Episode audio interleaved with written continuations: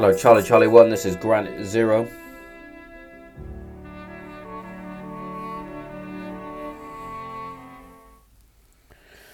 Welcome back, troops.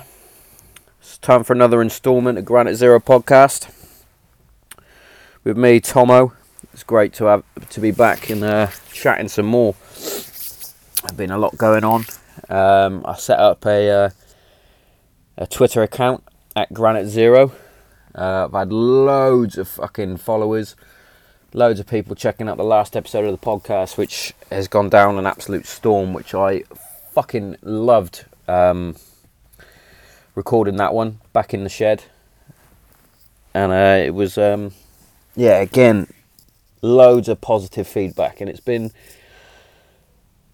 so keep saying the word positive, but it has been so positive the amount of feedback that I'm getting, and it's helping um, spread the message and spread the word, and uh, it's given me a new lease of life to record these weekly. Um, last week I obviously did two, um, and uh, this week it's probably just going to be the singular. But who knows? I might get uh, another one in again during my uh, day off in the week. So much been going on in there in the world, but obviously the main talking point has to be the uh, madness in fucking New Zealand. That was horrific, and what goes through people's heads when they got to do this? They're, they're mentally unstable, is what they are. And to blast away like 50 plus people with an automatic assault rifle, you know, I honestly don't know what possesses people, and it's people like that that cause more conflicts and more everything because now he's attacked a mosque.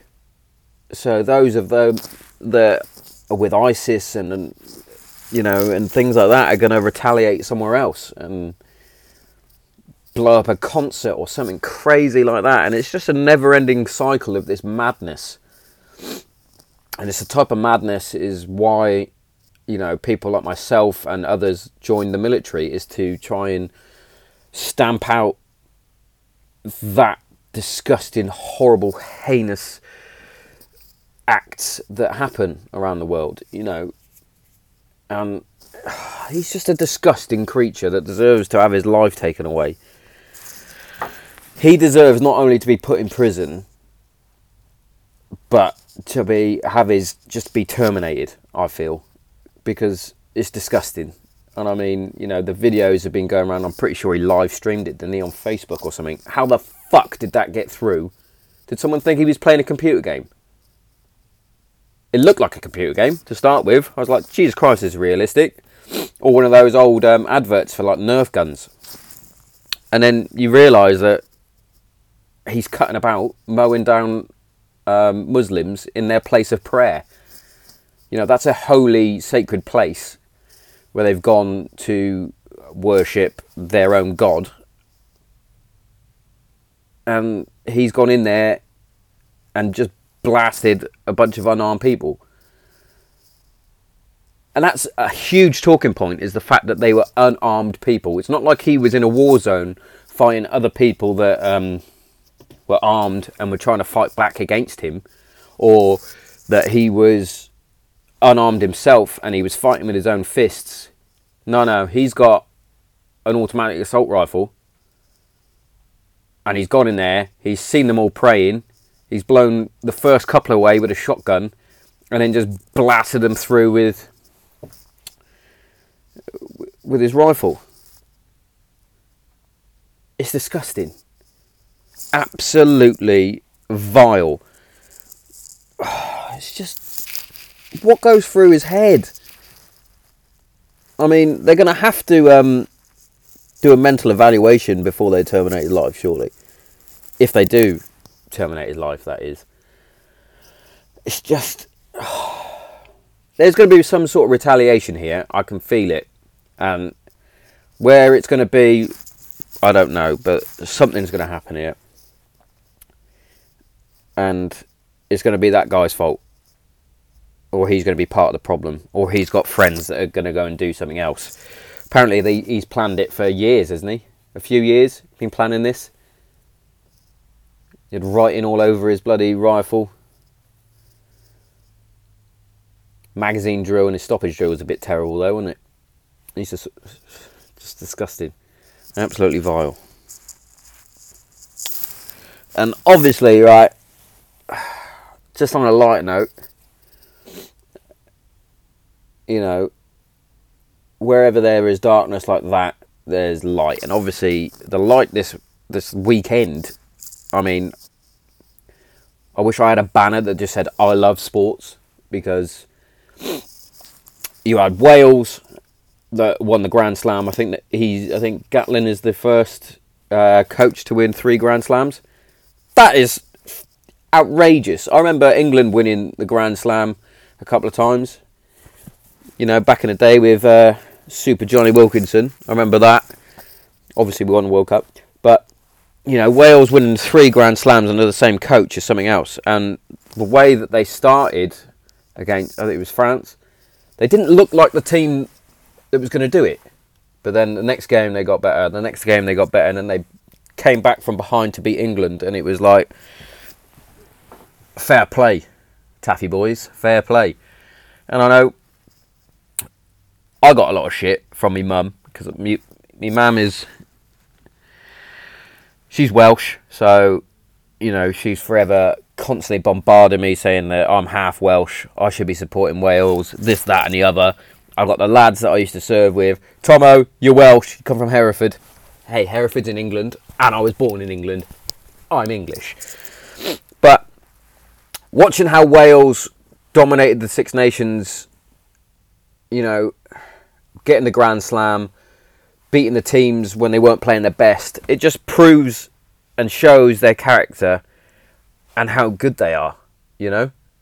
They're playing at their worst, but yet they come out with a Grand Slam. Not just winning the Six Nations, no, they won the Grand Slam.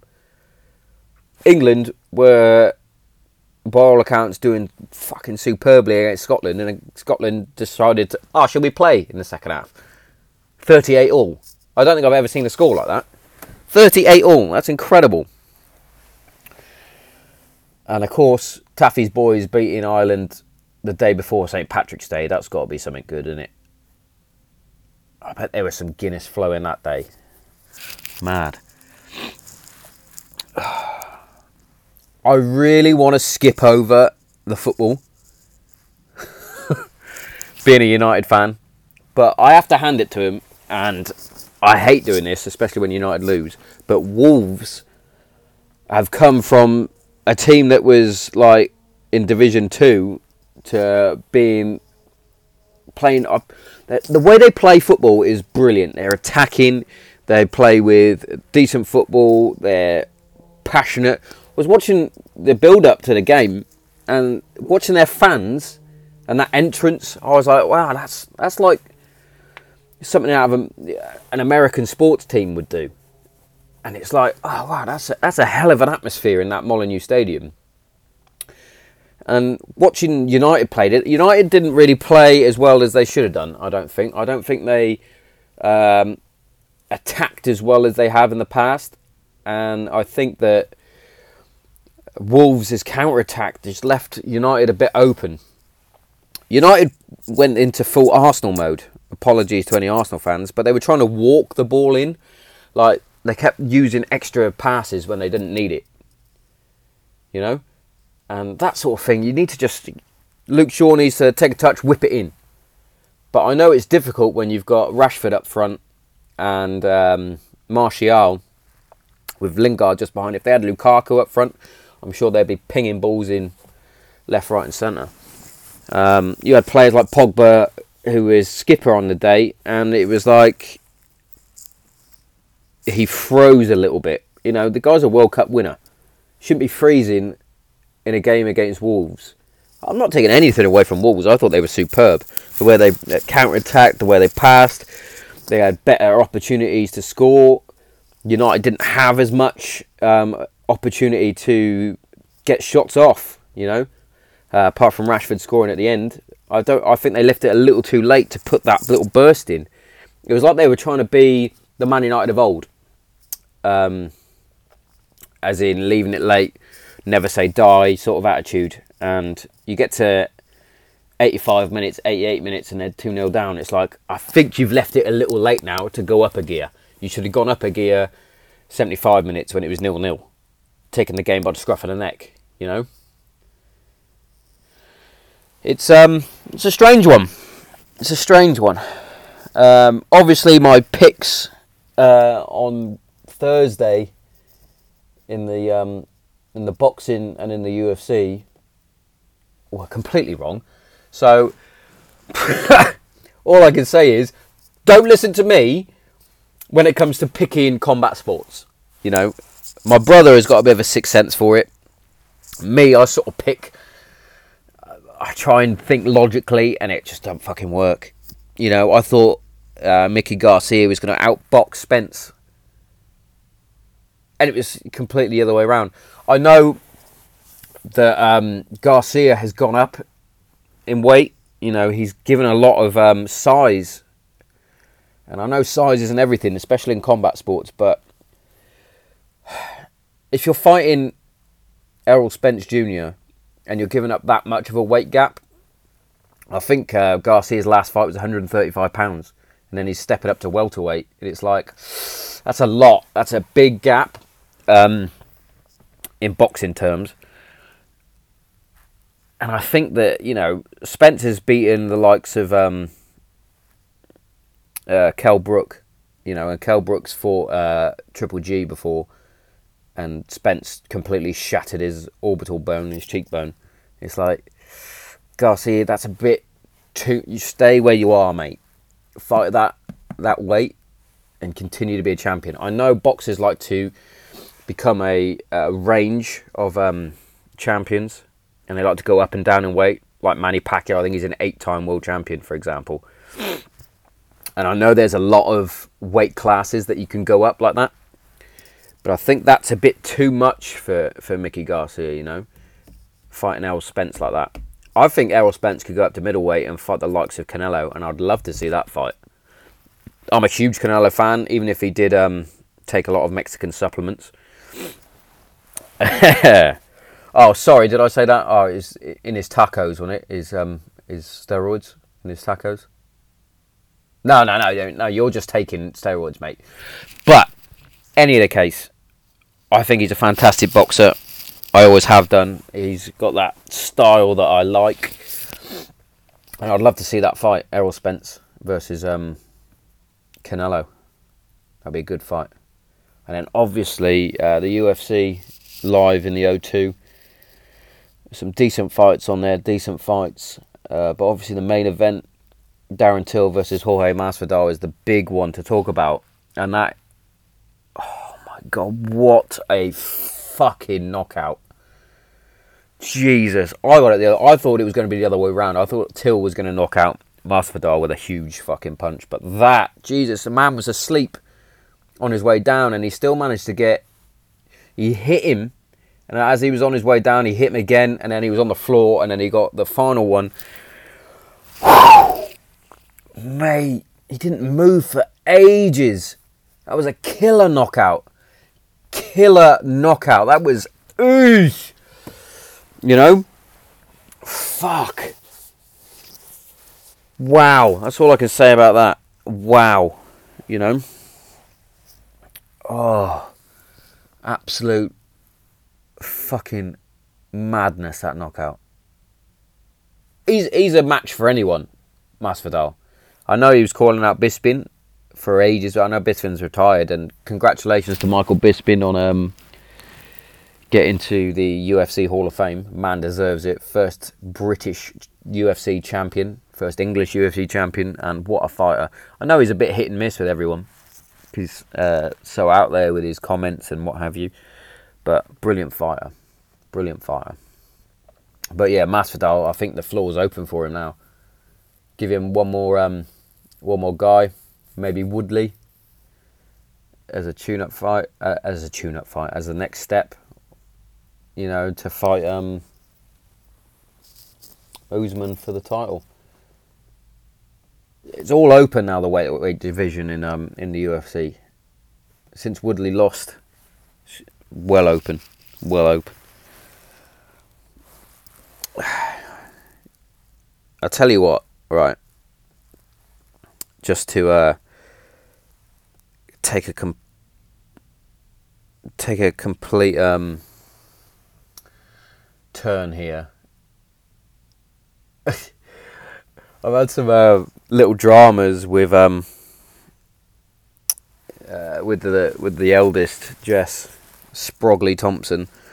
She's a right um, she's a right little handful at the minute. Right, she's seven years old, but it's like she's seventeen years old, and her attitude, mate. Her attitude. It's like you say something and she's like, "Nah, not doing it, not doing it, Dad."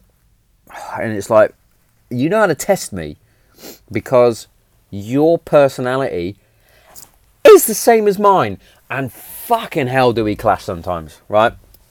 The other night, for example, the other night, right, and I wouldn't change this little lady for the world, but the other night, my God, you know, we're going tit for tat. She's going in. For, she's supposed to be going to bed, and she's arguing with me, and she's crying and arguing and arguing. I'm arguing back because I don't know when to stop either. So we're poking and prodding each other. We're poking and prodding. And then I'm like, I'm done, right? Go to sleep. I'm closing the door. I'm done. So I go downstairs. And she starts crying again. Like proper moaning, like proper baby like whinging crying. I'm like, what's the matter? And then she's like, I can't get under my duvet. What do you mean you can't go under your duvet? What do you actually mean? Pull the corner back and get in the bed. I can't do it. I can't do it. Ah, oh, seriously, young lady, you need to just go to sleep. You're not going to sleep and you're becoming a nightmare for it. Just go to sleep. Please. You're really winding me up. You're winding your sister up. You're winding your mum up. And you're really winding me up. Really.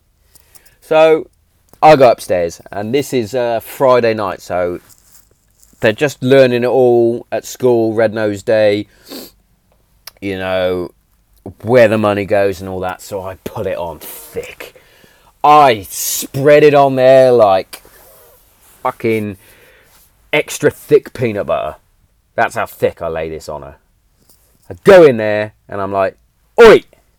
She's like, What, Dad? I'm like, You don't know how fucking lucky you got it. I probably didn't swear. I might have done. There's kids out there with nothing. Absolutely nothing. They live in a mud hut with the roof that leaks. Do you want to go and sleep out in the garden? Do you want to do that? Do you want to sleep out in the garden and do nothing? And have nothing? Because at the minute you're crying because you can't get under the duvet. There's kids out there that have to borrow clothes. Always a football strip though. It's always a United shirt. Random. They have to borrow clothes. They don't have blankets. You know, when I served, always bring that out. I had to do hearts and minds and give them out blankets and radios. And you're worrying about this and that. Do you want to go sleep outside? She was like, No, Dad, sorry. And next thing you know, sleep. Boom! Parenting at its best. Give them a guilt trip. Smashed it. you know? oh. But the funny thing is, when Sprogley is going nuts and being a complete handful, Sophia, little Sophia Trixabel, is an absolute angel. She's like, Daddy, I love you. Can I give you a hug before you go to work? Can I do this? Can I do that? I've done this for you. It's like, stop being such a suck up. But really, I embrace it because normally she's all mum. Mummy's doing this, mummy's doing that, mum. I'm like, can I get some love? No? Okay. But when Jess is being a pain, Sophia's golden. But then when she becomes a pain, woo! That's when you need to stand by because she is an absolute nightmare. An absolute nightmare. I mean, five year old stop stamping your feet and stop doing paddies. But her attitude is like she's a 15 year old. And it's like, God forbid, when these two actually become 17 and 15, how the fuck am I going to cope with that? I mean, I struggle enough with fucking PTSD and anxiety. What the fuck am I going to be like when I've got these two at teenagers? I'm going to just go to the pub, I think. I'm just going to go to the pub. Ugh. But yeah, I wouldn't change my daughters, don't get me wrong, and I'm probably going to tell you more stories about them during the weeks because they're a huge part of my life. I mean, it changes you as a man, as a human, as a dad, as a father. Do the same word, but you know, it's something when you when you've got two little. I'm going to call them angels. It changes you. You know, back when I was 20, 21, 22, I was an absolute nightmare. You know, I'd be going out and I'd be getting pissed. But not only would I be getting pissed, I'd be having a fight. I'd be wrestling with bouncers. You know, I'd come home if I uh, went home on leave. I'd get in a fight with a bouncer or whatever. I'll tell you a funny story about that actually. One time I was out in Play nightclub in Hereford, uh, out with my brother, a few other friends, and uh, my brother calls naked bar. And me being a complete squaddy idiot, I decided to go full naked bar, didn't I? So I pulled my trousers down, shirt was coming off. Next thing I know, the bouncer's grabbing me. I judo throw the one bouncer, and I stand there over the top of him and I go, Look, you're supposed to use minimal force. And like an idiot, who says that? But then next thing I know, two others fucking come and grab me, take me out. And they give me an absolute pasting. I mean, my arms are held down. I'm getting smacked in the face. I'm getting choked out by one of them. You know, bear in mind, during all this time, my trousers are around my ankles. So first thing that comes in my head when I stand up, I dust myself off. I look at them, wipe a bit of blood off my face. I turn to him and I go, "Is it okay if I pull my trousers up now? Because it looks like you raped me." you know, that was the type of antics I was doing weekend on, weekend off. You know, weekly going out, picking fights for no reason, having scraps because that, in my head, well, that's what I do, innit? It's a way that I used to deal with my anger problems. I used to have, I used to have. I got anger problems, so that's one way I'd deal with it. I'd go out and have a fucking scrap, a tear up. You know, I was a bit of a nasty human, but as soon as I had Jess and as soon as I had Sophia, I don't think I've had a fight since, apart from with my brother. Standard. excuse me. So it changes you up as a person, you know. And that's what hurts the most, knowing that I've got this slight problem with my PTSD, my depression when I get low. You know, I've had it before where I've been low. Uh, Kate's been at work and I've been low and I've just sat in the kitchen on the floor um, and just crying because I've been so low and having Jess come over and give me a cuddle to make sure Daddy's all right, you know, it's heartbreaking because it is. You know, it's like, no, I'm fine, Jess, I'm fine. Just go up and play with your sister and try and brush it off. I don't want her to see me in a ball on the floor, you know. And I know this has taken a bit of a turn uh, back to PTSD and, and, and things like that. But let's face it, PTSD is a huge well, it's a huge factor in my life, but it's also a huge, it's a, it's a horrible disease, a horrible feeling, a horrible um, way of life dealing with it, and some people can't. And this brings, you know, it kills people. This brings up to a huge thing for me, and I know it's a huge thing for people that served with me on 15 Squadron, because three years ago a friend, a colleague, a fellow gunner, you know, and, and just straight up top, top guy. You know, the man was not only a brilliant soldier, but he was a brilliant friend. He's a brilliant dad, you know. And unfortunately, through whatever tragic events and his own uh, problems he had in his head, he took his own life three years ago. And Cy Baldwin was a bloke that I don't think many people knew or understood the the heartache, the darkness he was dealing with, to the fact that he got to the point where he had to take his own life, and that was hard to comprehend. And I'm not saying that I was the closest person to him because I wasn't. I was a friend and a colleague on the same squadron, but I'm not going to uh, lie and say, oh, we were best friends and all this. We were close, sure. We are on the same um, squadron. I believe we are on the same flight for a little bit on a flight. Uh, but he was a brilliant gunner. He was a fantastic sniper. Uh, and just a fantastic human. And no, not knowing, but now knowing how much pain he was in, and myself dealing with the same sort of pain, I've never got to the stage where I felt like, right, that's it. You know, I've never got to that stage, and now I've got a platform where I can speak. That's a, that's a that's the big thing I think, is being able to speak about it.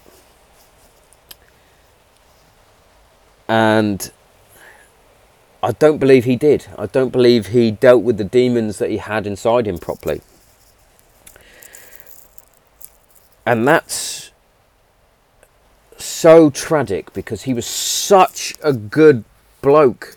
And for to have someone who is that, you know, liked, but yet still kept so much from everybody else is is tough to deal with. I know my brother. I know he's probably going to hate me for saying this, but my brother has been through a similar um, scenario, but his he had a very close friend that took his own life, and I'm sorry for bringing it up, uh, Darren, but it sort of all coincides with what I'm talking about. And he took his own life. You know, he was a very well liked person as well. You know, he had loads of friends around him that loved him, that cared for him. But again, he couldn't deal with the demons in his own head he used to talk to Darren a lot, but then tragically decided that was it. And the same with um, my my pal Cy. You know, it's hard to talk about this sort of thing because it's so there's so many former soldiers out there, um, so veterans, serving soldiers, and civilians as well that that have depression, PTSD, anxiety that can't deal with it and don't know how to talk about things. I was one of them, you know. I didn't know how to talk about it until one day, you know, I went therapy. I went to therapy.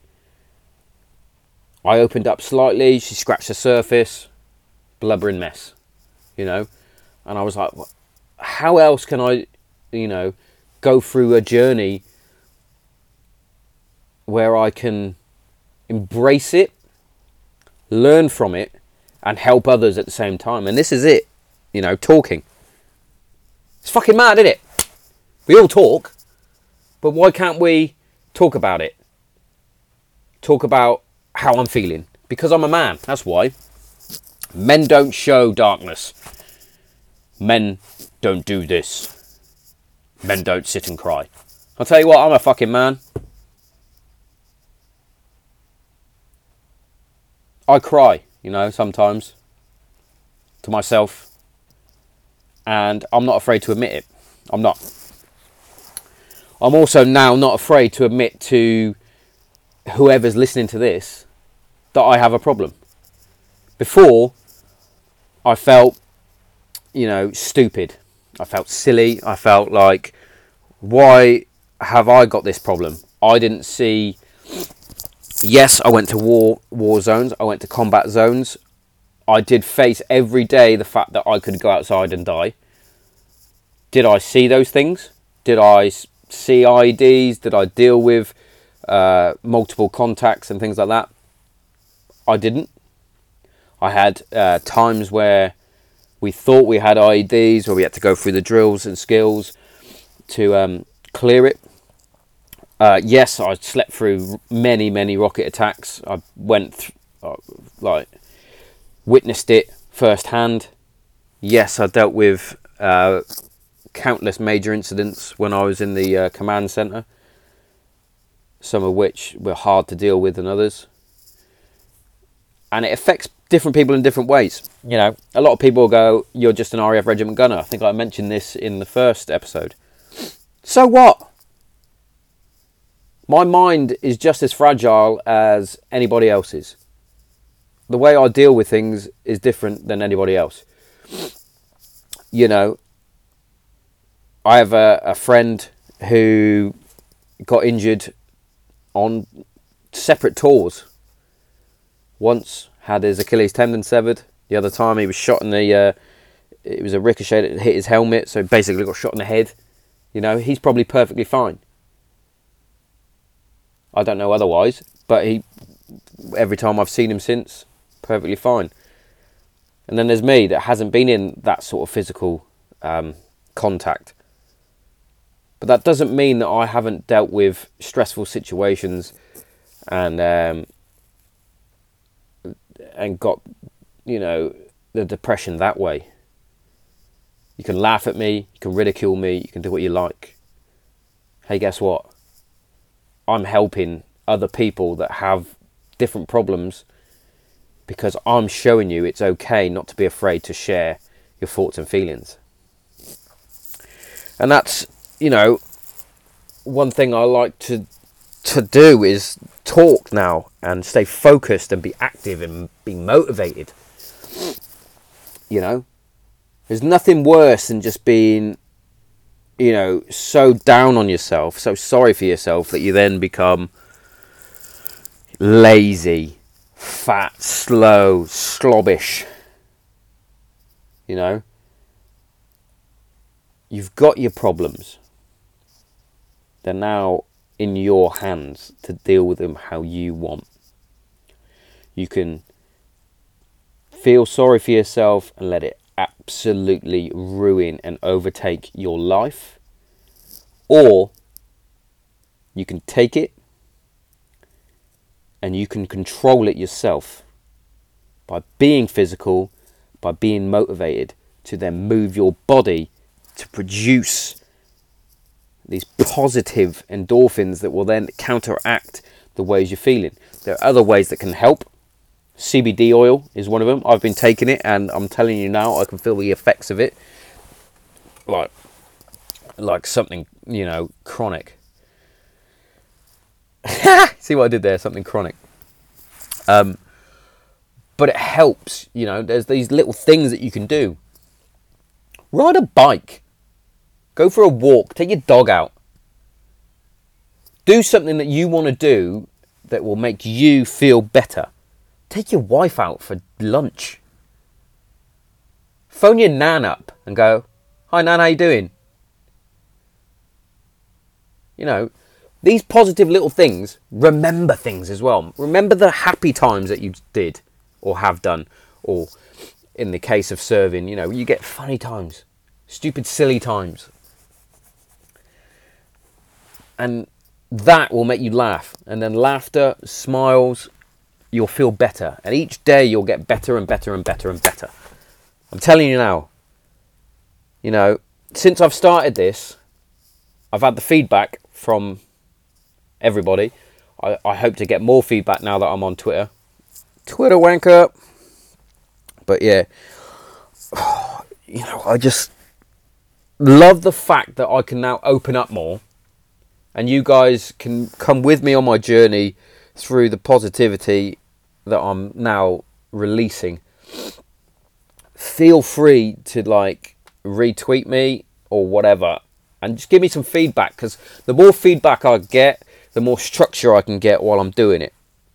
You know, at the beginning, it might have been a bit less structured because you know I'm still getting new to giving out sports news and uh, and things like that. But now, when I'm getting into the nitty gritties, the PTSD problems. This is like my active um, personal journal. I like to write, but I'm not very good. I'm, I'm super dyslexic, so it's hard for me to comprehend into writing it down.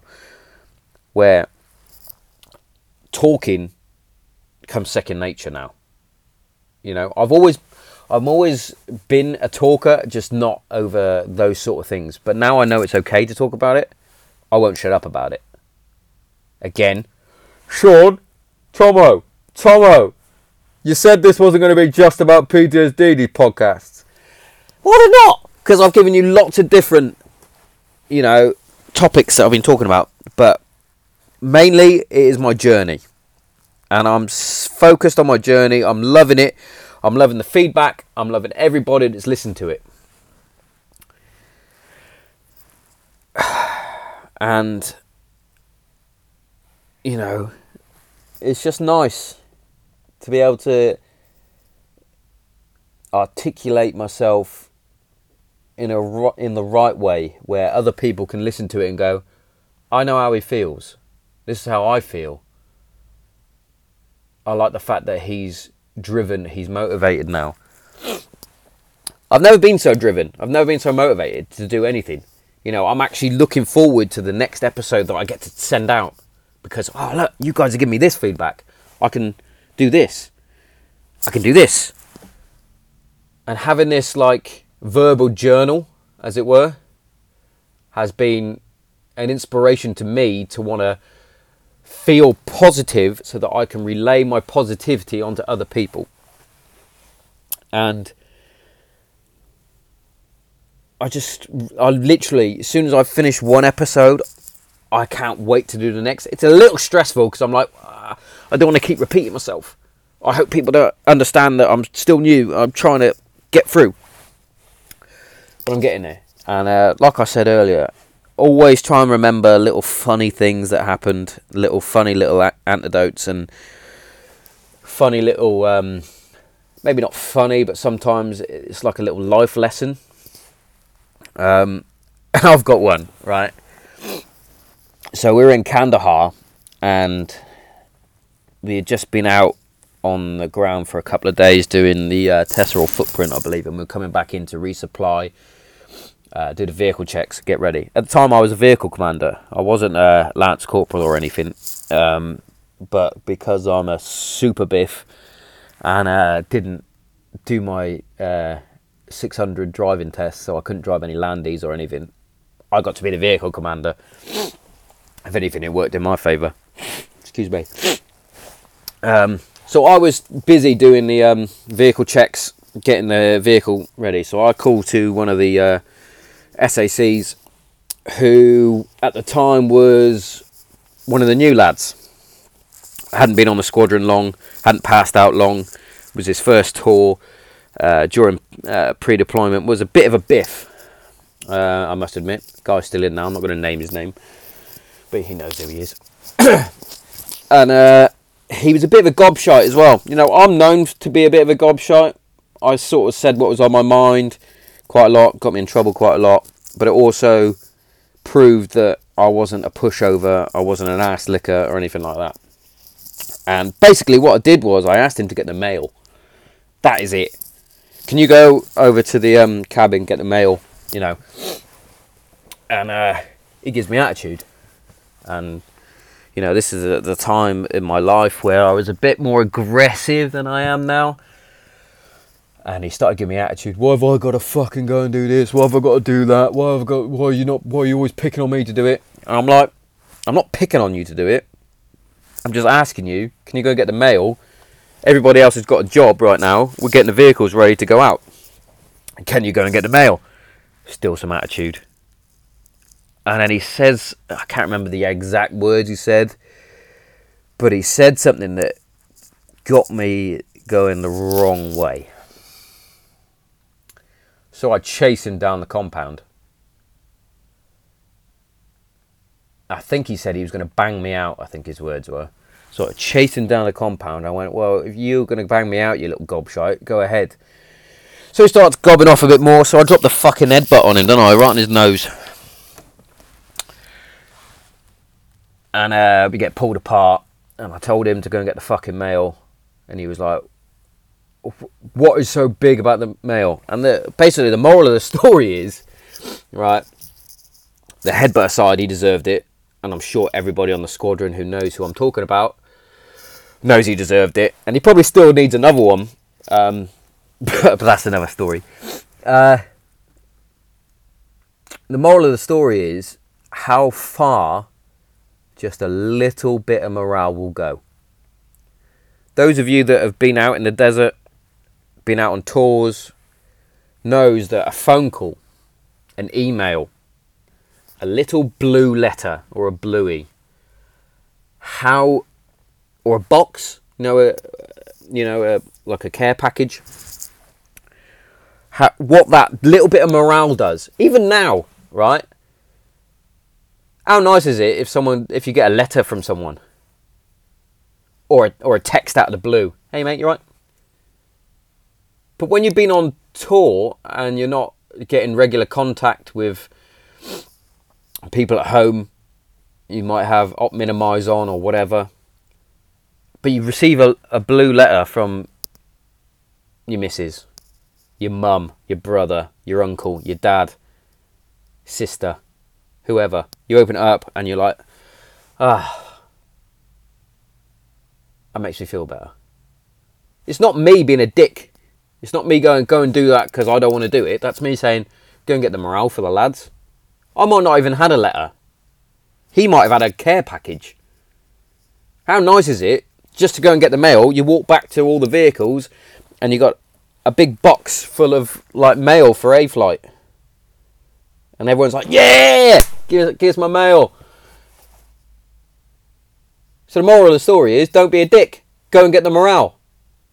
How nice is it when you're fucking out on exercise and someone pulls out a bag of fucking Haribo and you're like, yeah. That little bit of sugar, that morale goes a long way. And the same in life.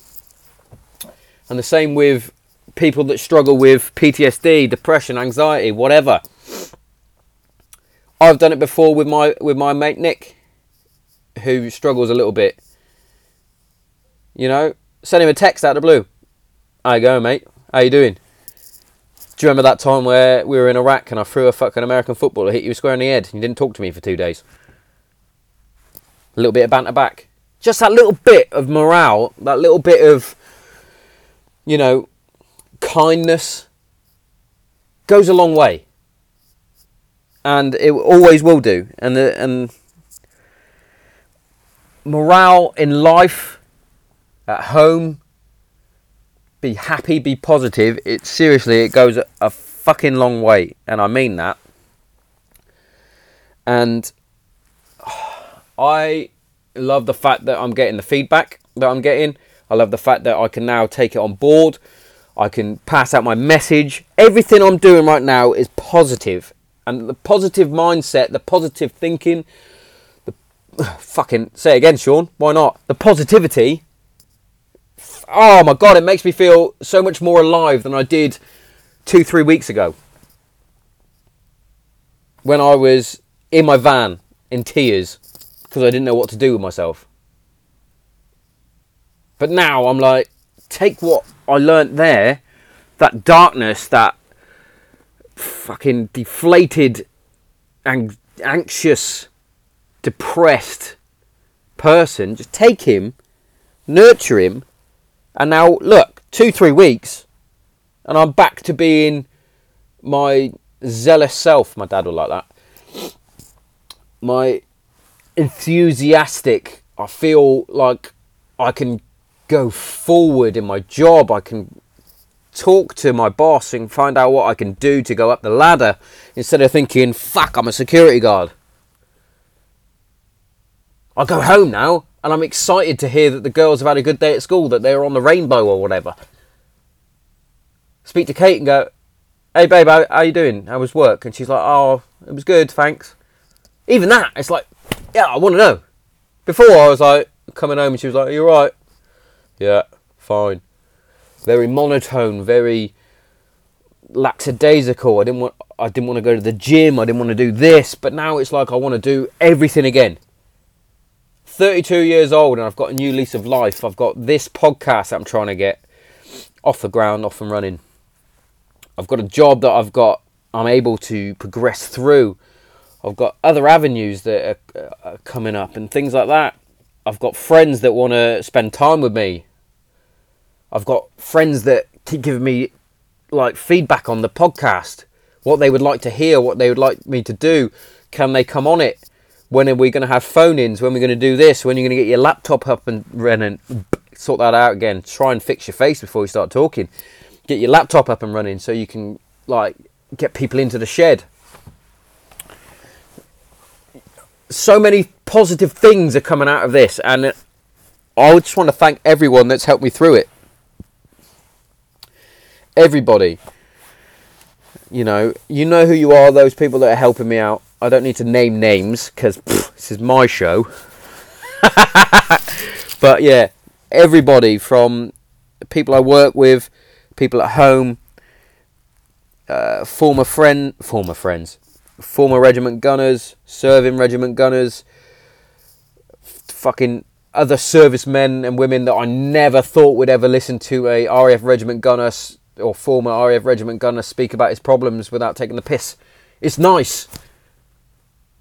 And I feel like I've got a new lease of life, and I feel I just want to thank everybody for helping me through it. And I really hope that this episode was as good as the last one, and hopefully the next one will be better, and so on and so on and so forth. And I really can't wait to upload and get the next one ready. Do you know what I mean? I feel so enthused, so inspired by everybody at the minute. And it's great.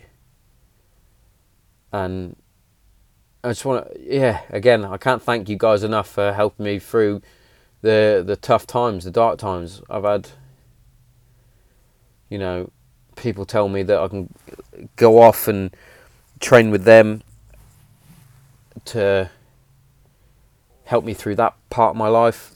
I've been, I've been offered to go and do some jiu-jitsu to help me focus on something else to help broaden the mind. I've been offered to help me make Sai even more with the boxing. Thank you very much, Sai, for my whiskey, by the way.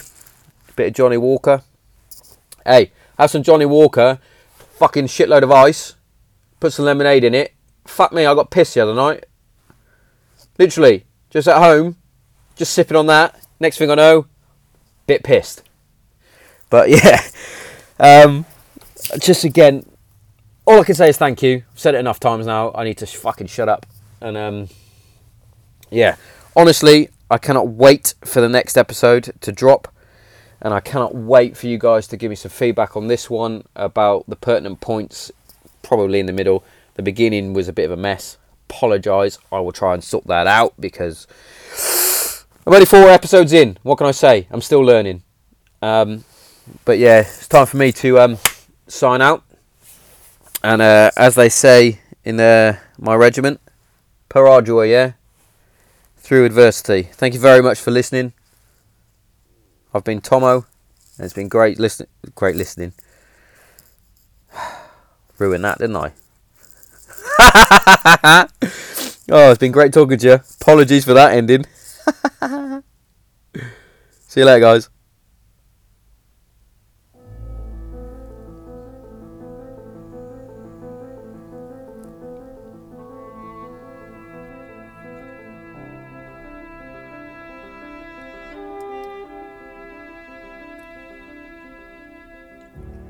Hello, Charlie Charlie 1. This is Granite Zero. Out.